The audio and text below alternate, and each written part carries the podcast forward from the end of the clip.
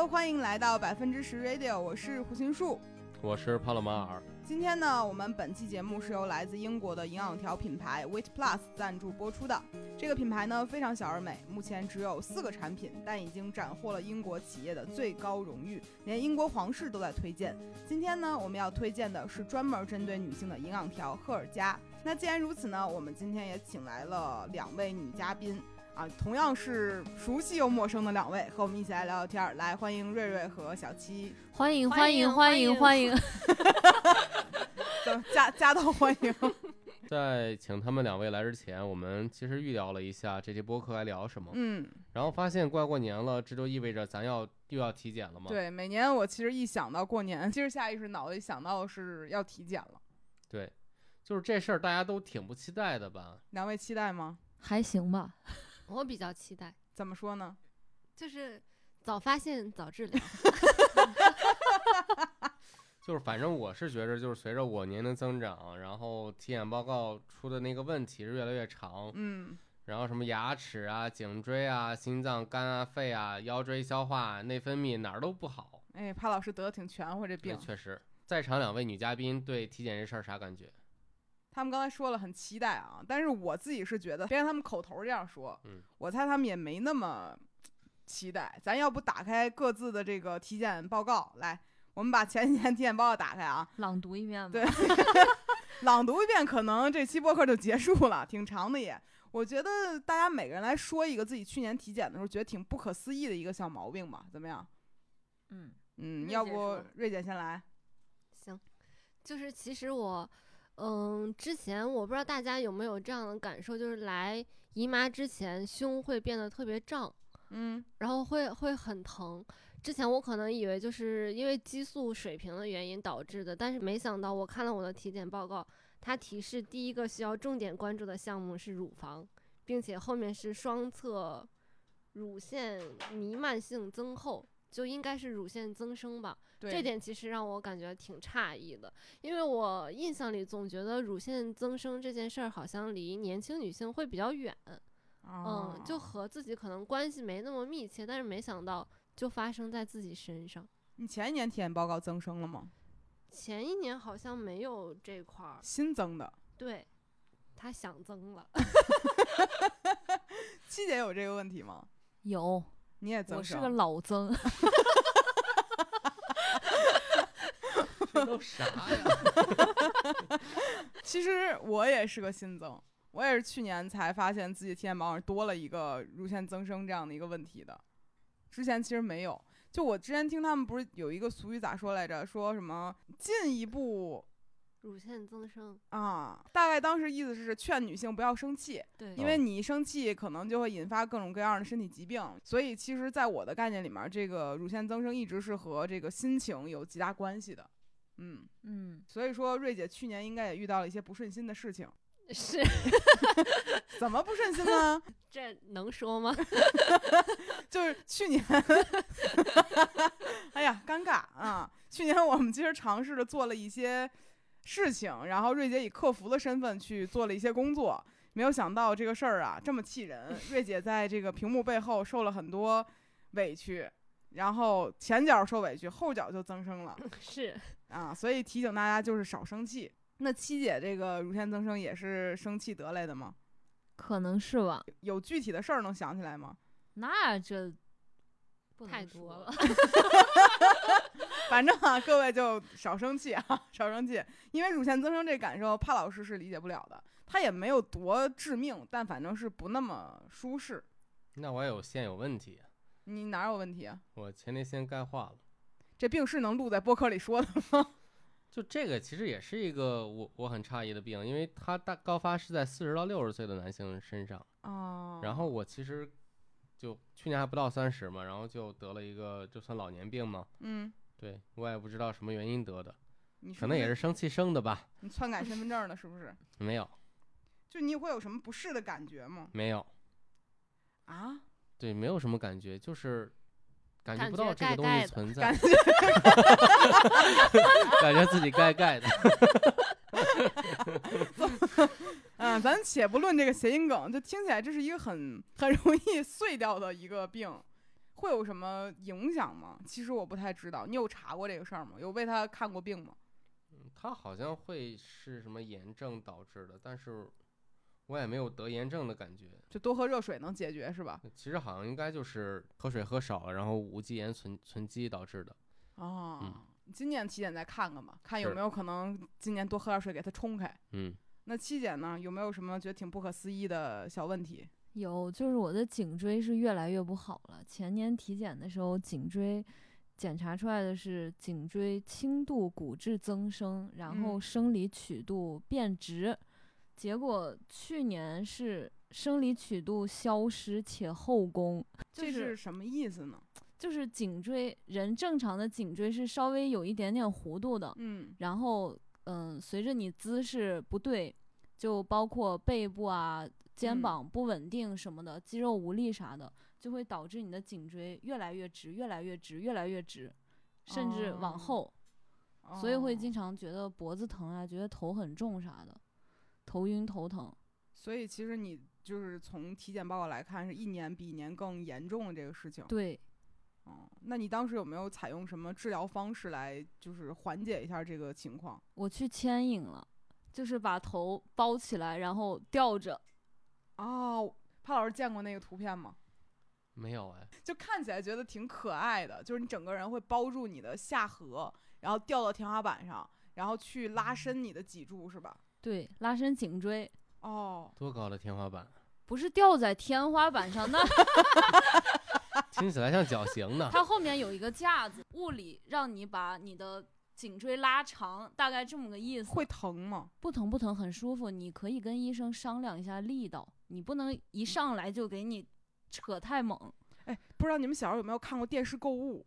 电视购物里面小很小的时候，我记得电视上卖过一种很奇怪的东西，就是一个人躺在一个类似于可以做卷腹的那样的一个机器上，左边有一个，右边有一个摇把儿，就在手边上，然后你它是卡到你的脖子，就是拖着你的脸和就是脚卡进去的那种，然后你通过摇这个摇把儿可以拉伸你的身体，把它抻长。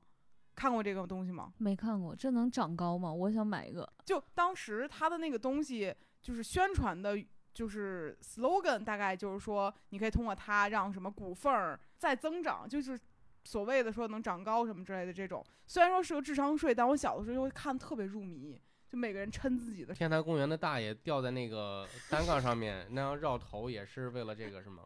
可能差不多是一个道理。对，我就从从表象物理反应来讲，看起来应该是一个东西。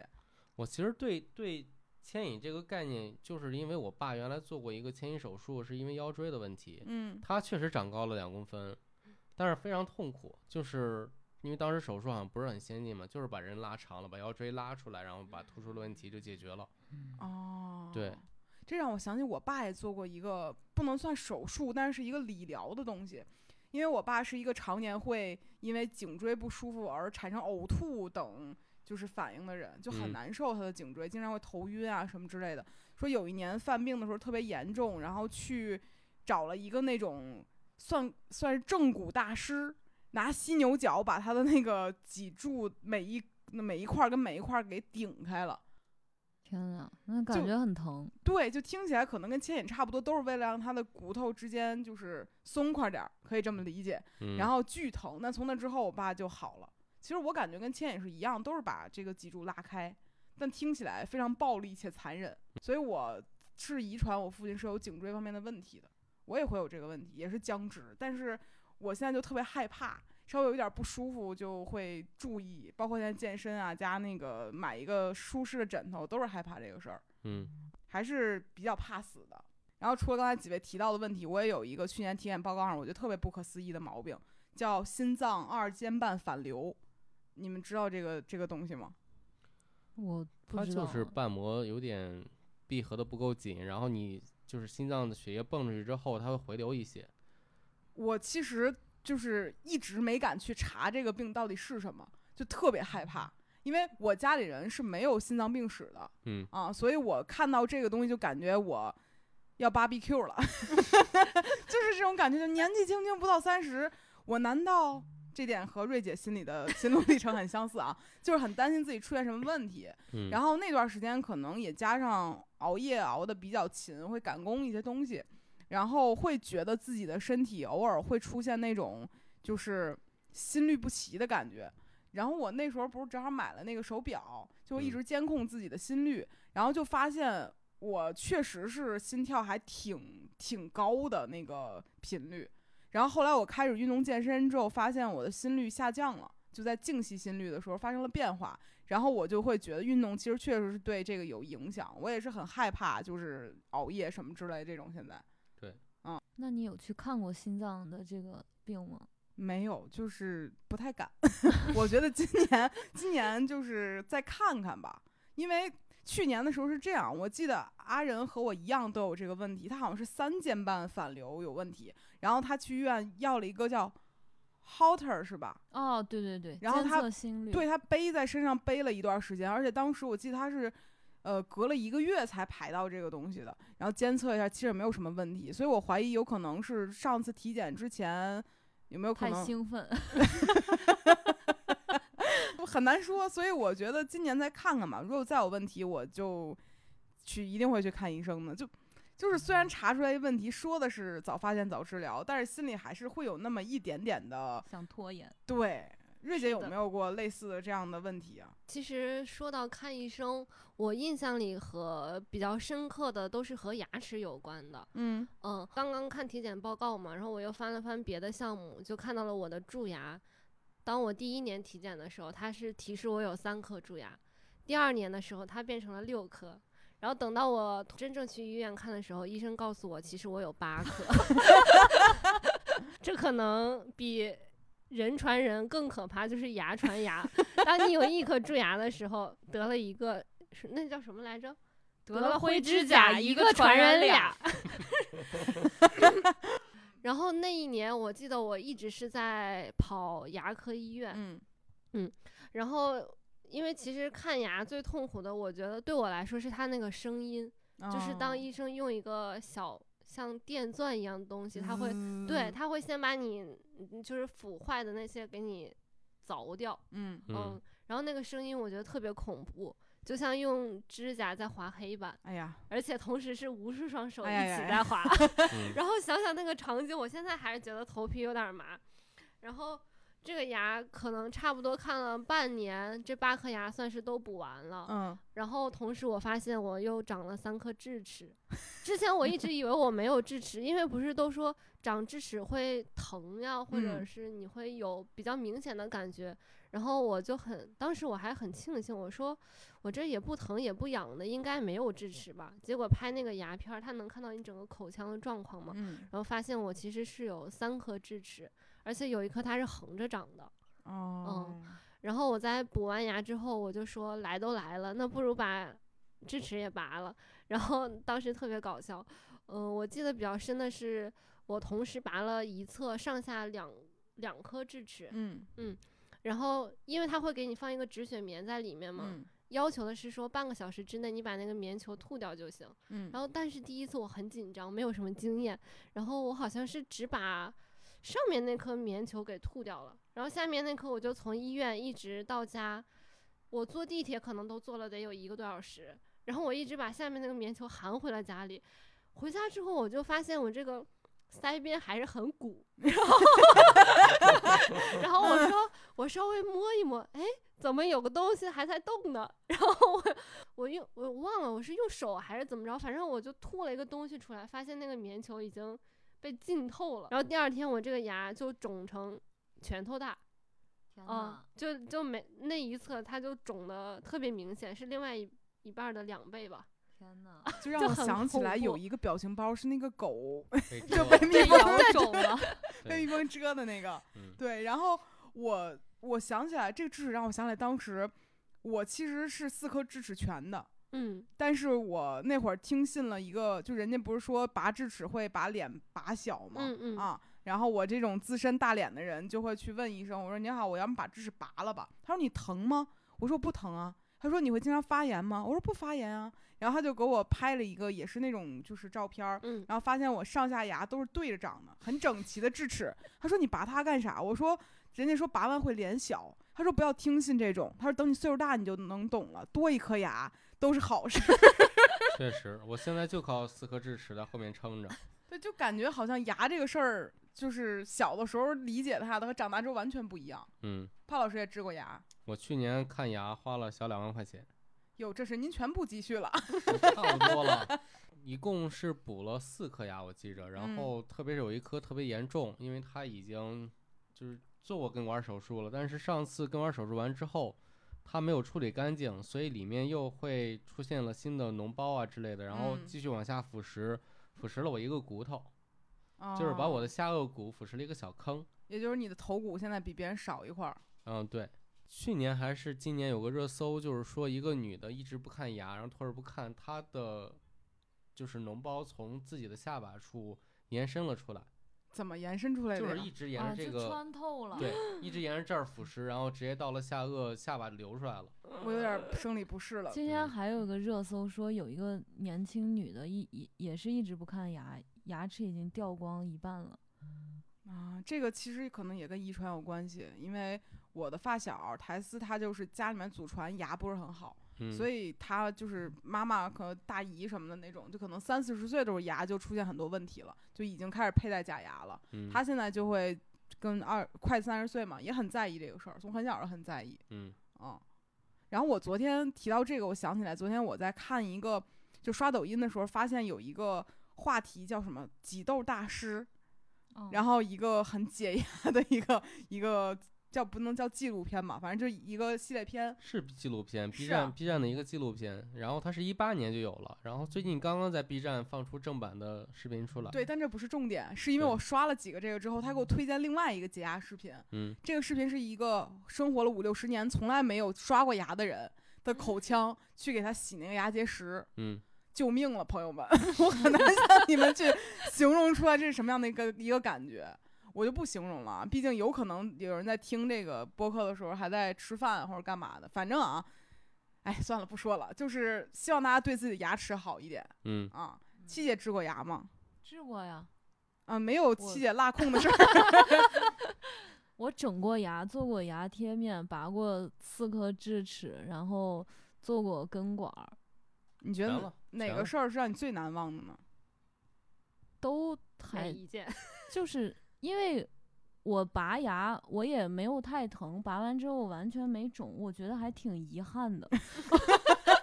怎么有这种人？就别的其实也，因为可能是医生技术比较好，嗯根管我也没怎么疼，补牙也完全没感觉。我也不像瑞姐，就是会比较恐惧那个在声音是吧对对对，嗯所以就还好。我对于牙医所有的恐惧，到目前为止啊，就变成了李东旭演的那个《他人及地狱》里面那个 牙医。那个太吓人了。对对对，咱不说牙这个事儿了啊，说多了就更难受。说说别的难忘的看病经历吧。七姐除了治牙这事儿以外，有没有什么相对难忘一些的看病经历呢？有，我之前刚裂过，你笑，我觉得这个病说出来很羞耻。我我 我上一次听到过这个病是在互联网上有一个话题叫某男星在洗澡的时候被沐浴露瓶子，做到了沐浴露瓶子。哦，韩国某男星，我记得对对对，是是是是，然后我才意识到，哎呀，算了，你继续说吧。我不是那种情况，也没有做什么奇怪的事情。我我就是可能因为我本身就有痔疮，是那种混合痔，嗯，然后可能喝水比较少，然后大便比较干燥，就自己给它崩裂的。然后刚裂的时候剧痛，就很疼，我很难向你们描述那种感觉。你已经描述了很多了。那个疼呀，就是坐立难安。我，嗯，我之前看过微博上有一个人写过自己的感受，比你这个描述的更细致，更加有代入感。然后我整个人就那段时间上厕所的时候特别注意，我就变成了一个非常在乎这个事情的人，因为感觉太疼了。我有一次去去看这个，因为这个也是需要就是时常去复诊嘛。嗯我当时大概持续了有两三个月吧，嗯，因为你得天天用药呀什么的，医生得嗯给你定期观察。哎呀，就是说出来更羞耻了。有一次 不巧我来了月经，然后那医生还是个男的，哎呀，然后肛肠科的医生其实大部分好像都是男的，然后我就跟他说：“哎呀，不好意思，医生，我那个来月经了。”他说没事儿，就一副很见过世面的样子，就显得我更那啥。他说没事儿，你过来，我给你看看。然后呢？然后我觉得这是我看病以来最羞耻的一次经历。想想那个画面，就我想到了，我现在脸都红了。那除了这个事儿之外呢，就有没有稍微就是好一点儿？我记得之前有一个你经常会发朋友圈的一个大夫，然后你总是会记录一些你去看他看病的时候的一些。啊，他是个好人，他是，嗯，他是一个神经内科的一个医生，因为我有睡眠问题嘛，还有一点其他的心理上的一些问题，我后面就比较固定的会找他看，然后找他开药呀，然后他也算是我半个心理医生吧。每次找他去看病，他都会。就跟我聊特别多，我感觉他就是那种可能跟患者会沟通很多，要了解他的生活啊什么的。有一次我去看病的时候，那个医院门口会有一个牌子，它上面写着当前就诊的患者是谁，下一个患者是谁。然后我就在他那个诊室门口等了有三四十分钟，前面那人还不出来，我以为里边咋了，然后终于轮到我了，可能在看杠。终于轮到我了，我就问了他一句。我说前边那人是有什么就是疑难杂症吗？怎么进去这么久呀？嗯，因为他号还挺难挂的，就是门外还等了很多患者。结果那医生说：“哎，没事儿，我就是跟他多聊了两句，就就还挺骄傲。”一个中年男人吗？就在我的概念里，总觉得他是一个白胡子老爷爷啊，没那么老。大概四十多岁，人家已经是主任医师了，嗯，年轻有为啊，也不能说多年轻吧，反正是挺有为的。结了，结了。你看帕老师，你这就跟我似的了，可不好啊。那除了这个事儿之外，帕老师有没有什么难忘的看病经历啊？我看病其实比较少，我一般都是受伤去看，就是比如说我烫伤了，你还烫伤过？对，原来不是在餐饮店里工作过吗？就是还是我当时干嘛了？研究一个烤炉，一个我们自自己研发明的一个烤炉，就是通风啊什么都是我们自己做的。嗯。然后那个烤炉在我测试的时候，就是火突然大了一点，然后把我手烧伤了一点。然后半夜去的，当时在在上海，其实在半夜去看，然后自己去还挺可怜的。去年得荨麻疹那事儿啊，这是我陪你去的。对。啊，我以为是多严重的病呢，到那儿去是个荨麻疹，但是当时看着很吓人啊。荨麻疹就是那种看起来非常吓人，但实际上也没有什么特别好的治疗办法那种病。对，嗯。然后我得说说我自己看病上非常拙劣的一部分，就是我是一个很不会看病的人。我印象中上次我是去看痘痘吧，就是我一直会长那种闭口和痘，我就很很害怕，就不知道是因为什么原因。然后我就去看病了。我记得去的之前我还请教了瑞姐和七姐吧，说怎么看病。然后七姐叮嘱我啊，先 约一个挂好号，然后在哪哪哪个你要去哪个医院就去那个公众号上去挂他的号，选哪个医生这那的。我特别听话。挂完之后，我去的那一天我就带好了所有东西去跟人家说我够就是取号去。然后人家给我查了半天说没有这个号。我说不可能啊。然后把所有证据摆在人面前。然后人家跟我说说，你看你现在几号了？我说啊，不是这号吗？然后我仔细一看，发现我来错日子了。昨天是这一天，我 我还跟人那儿狡辩呢，而且我还是打车去的，怕来不及来回，哎，浪费了。然后就很悔恨。嗯。第二天我又挂号了，然后我挂了下一个就是可以去的日子。当天我又是非常的兴奋，带着一些对于治病的向往。然后带好了我的这个医保卡、身份证这那的去，去完之后，人家又没刷成功，问我说：“你是不是带错了医保卡呀？”我说：“不可能啊，我就这个医保卡呀。”他一刷，这个作废了。我曾经就是有过另外一张，是很多年前的医保卡，白整。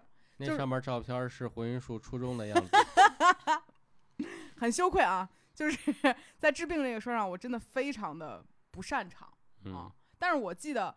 除了七姐之外，瑞姐好像也很懂啊。去多了就慢慢能摸索出来一些。你除了看牙之外，还有什么去的比较多来着？今年今年改成腰了，今年不 看下移了是吗？今年主要是看腰，就是嗯，腰的问题说来很奇怪，我现在还也不知道它是为什么具体。就最早出现这个状况，就是我发现我右侧的腰它会，嗯，有一天突然间变得很疼，而且它这种疼不只是在腰部，它会更下移到整条腿，就整个右腿。当时比较严重的一次是，嗯，过年嘛，然后做完年夜饭，可能站了一天，然后加上温度稍微比较低，然后那天晚上我睡觉之前想上个厕所，哎，发现走不了了，嗯就是我没办法下床，然后等到我努力的下床之后，发现我就是这条腿没办法支撑我站立，就是突然间就这样，，对，就很突然，没有觉得有一阵妖风吹过来什么这种都没有。没有。然后我就觉得可能是完了，啊，BQ 了 对，我说我年纪轻轻的，就这咋就咋回事儿呢？这是，嗯，然后我就那会儿，嗯，第二天睡睡醒起来之后，它是缓解了一点儿，就我嗯能走了，而且就感觉不那么疼了，我就没当回事儿。然后可能又过了个三三个月或者半年左右，它又反复出现了。嗯嗯，当时我想着，嗯，我先要不然去按个摩试试，缓缓，对，等到腰传腰的时候 再彻底治疗它。然后我按摩之后发现当天是有效的，你再过个可能三五天之后它又来。后来我一嗯想，也不行啊，这医保也累积到一千八了，这得去医院了。然后我就去医院，我去医院拍了个片儿之后，发现是有一小节叫什么游离还是什么东西，我我不太知道是一个骨头吗，还是一个关节儿什么的？嗯，好像是关节，但其实也没看出来具体是什么原因。嗯然后那大夫就建议我说，他说你要不要试试复健？然后复健这词儿是我第一次这么真切的听到，然后我具体也不知道他是干啥，但出于好奇，我说要不然试试吧，别的方法也都试了，这个也试试。嗯然后大夫就给我开了一个复健的单子，我缴完费之后去了那个治疗室，进去的时候刚开始我以为我走错了。我因为全是中对年人是吗？对我推开门之后，我甚至以为我来到了小区的健身广场，里面全是叔叔阿姨那个年纪，而且就是它里面的器材也和小区楼下那些比较像。哦，然后我就说来都来了，那就试试呗。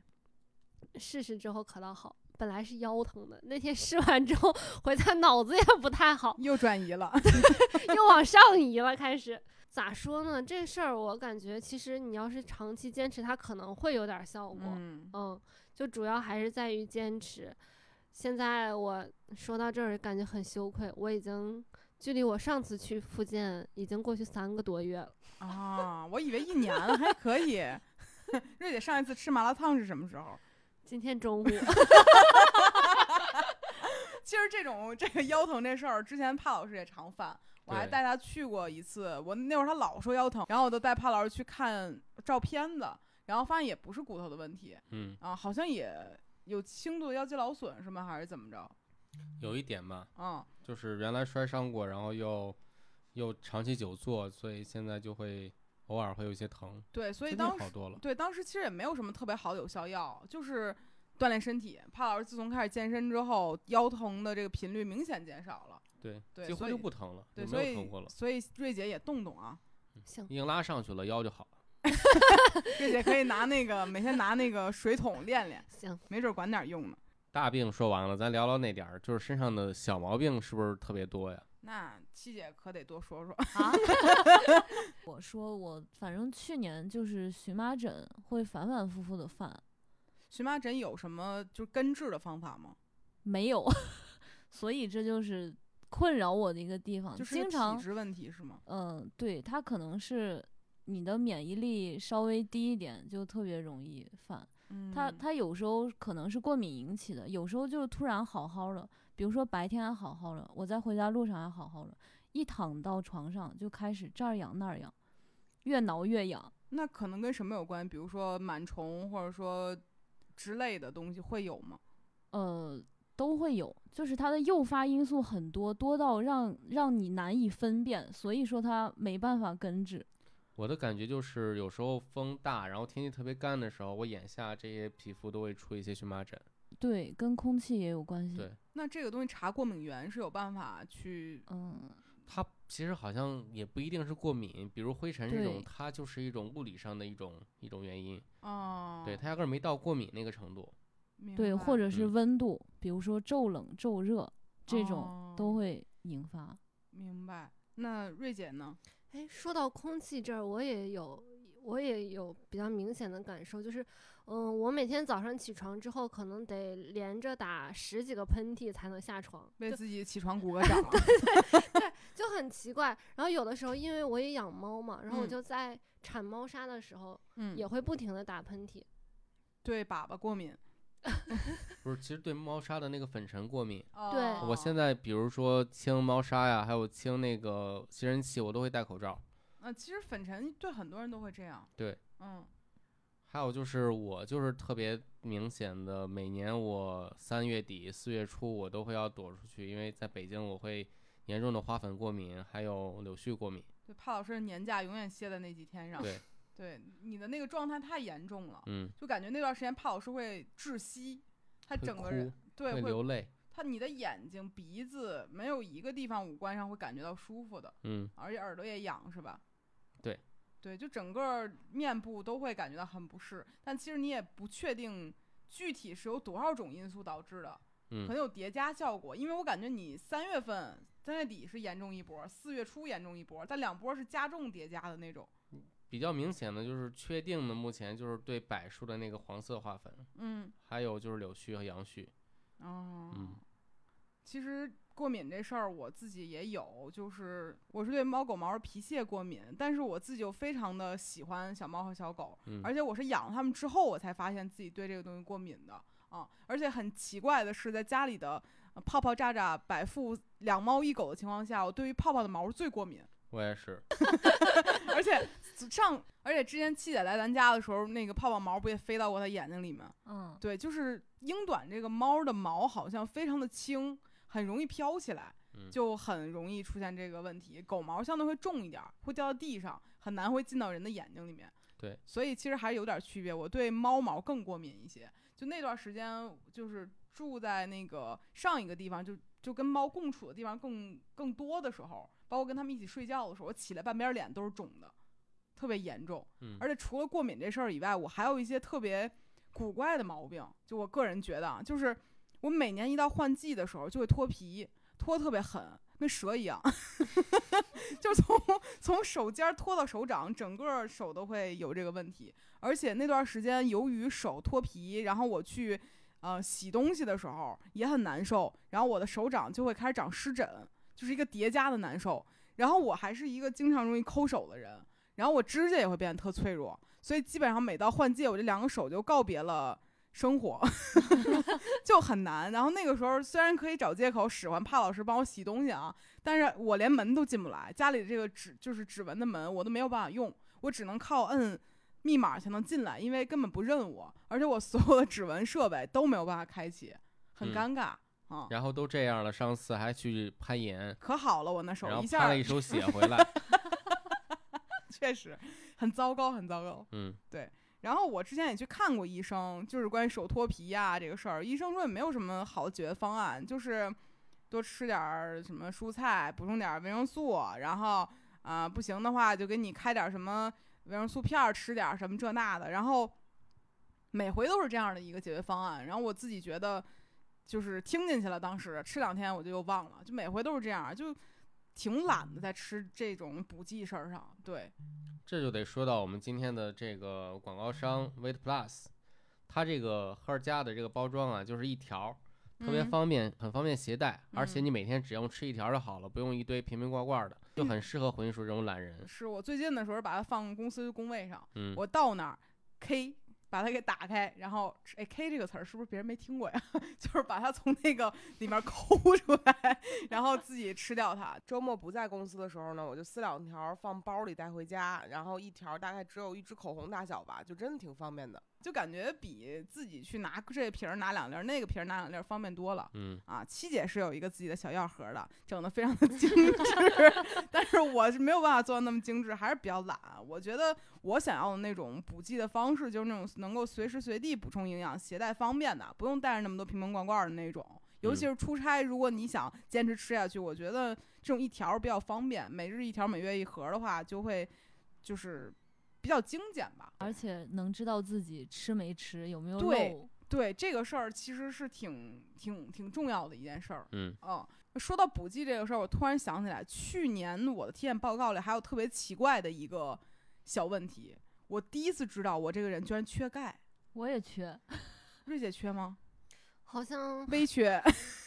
对，帕老师缺吗？不缺。你怎么这么斩钉截铁的呢？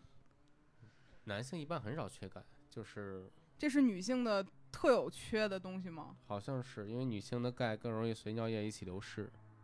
啊，你还多呢，你钙钙的你。但但是我确实是有点缺钙，但是我都不知道为什么。我查了一下，好像说什么晒太阳少，还是因为嗯什么？对，因为就是有很多女性可能不是很喜欢晒太阳，嗯然后但是太阳又是帮助你能合成维生素 D、合成人体钙质的一个方式，嗯，所以说我们会比错失很多钙。对，嗯。而且有的人，比如说像我，还有你，都是有点乳糖不耐受，就是很少去喝牛奶，牛奶里面也有很多钙质，所以说这部分是我们需要从补剂里面去把它补回来的。是因为我不是不喜欢喝奶，而是我一喝奶会有一些就是面部的问题，会长那种小疹子，嗯，嗯，感觉就是不是很对付跟他。就多吃肉蛋奶就好了。奶对可以喝那种把乳糖消掉那种。嗯，可以。对对，反正就是有很多这种关于钙质方面的问题，是我之前从来没有意识到的。还有人嗯说喝咖啡可能会会因为咖啡利尿嘛，尿会使钙流失，然后就会一个间接的作用，怎么尿还会使钙流失呢？女性特有的，什么意思？就是好像女性的钙会随尿液排出去一些，这个我忘了是什么原因了。我也忘了，仿佛是我也看过类似的文章，是这么说的。原来是这样。对，还有大家不要以为什么骨头汤什么的会补钙啊，那只会使你就是盐和油脂摄入过高，哦，学习了。还有嘌呤过高。哦再度学习了。我不知道为什么脑子里刚才一直说是怕老师盖盖盖的，脑子里不要想那事儿了，很难控制住啊。那就是之前补钙这个事儿，七姐有没有做过什么努力呢？努了。我之前会自己买一些保健品啊，什么钙片呀、还吃过，嗯，花青素、葡萄籽那些的。你买过很多补剂是吗？对，早年间买过很多营养品、保健品，哦但是他们都都是很大一瓶，然后你每天要吃好多种，我就经常忘。哦，让我想起来某一个品牌，之前我也买过那个，然后放在自己的床头。由于它很大，然后我打开的时候意识不到这个东西我吃没吃过今天，然后我就忘掉它，然后越来越长，我就彻底想不起来这个事儿了。嗯嗯，那瑞姐吃过吗？我好像吃补剂吃的比较少，但是听你刚刚前面说过之后，我还挺想试试的，因为自己也差不多快三十了嘛，该吃吃了。是该补补了。帕老师吃过补剂吗？吃过呀，现在帕老师补剂可多了去了嗯，啊！现在健身之后给自己整的可全乎了。什么肌酸啊、蛋白粉啊、氮泵啊，嗯全都是。对，但这个其实是对于肌肉增长方面更对，就是肌耐力和兴奋度的一些问题。对。其实我都一直没有吃帕老师吃的那些，因为嗯我感觉我此刻更需要的是让我自己就是指甲坚固一点儿，然后不要脱皮什么这那的。我觉得其实女性还是应该呃服用更适合自己的女性补剂。那都说到这儿了呢，我们不得不再次 Q 到我们今天的这个 Weight Plus。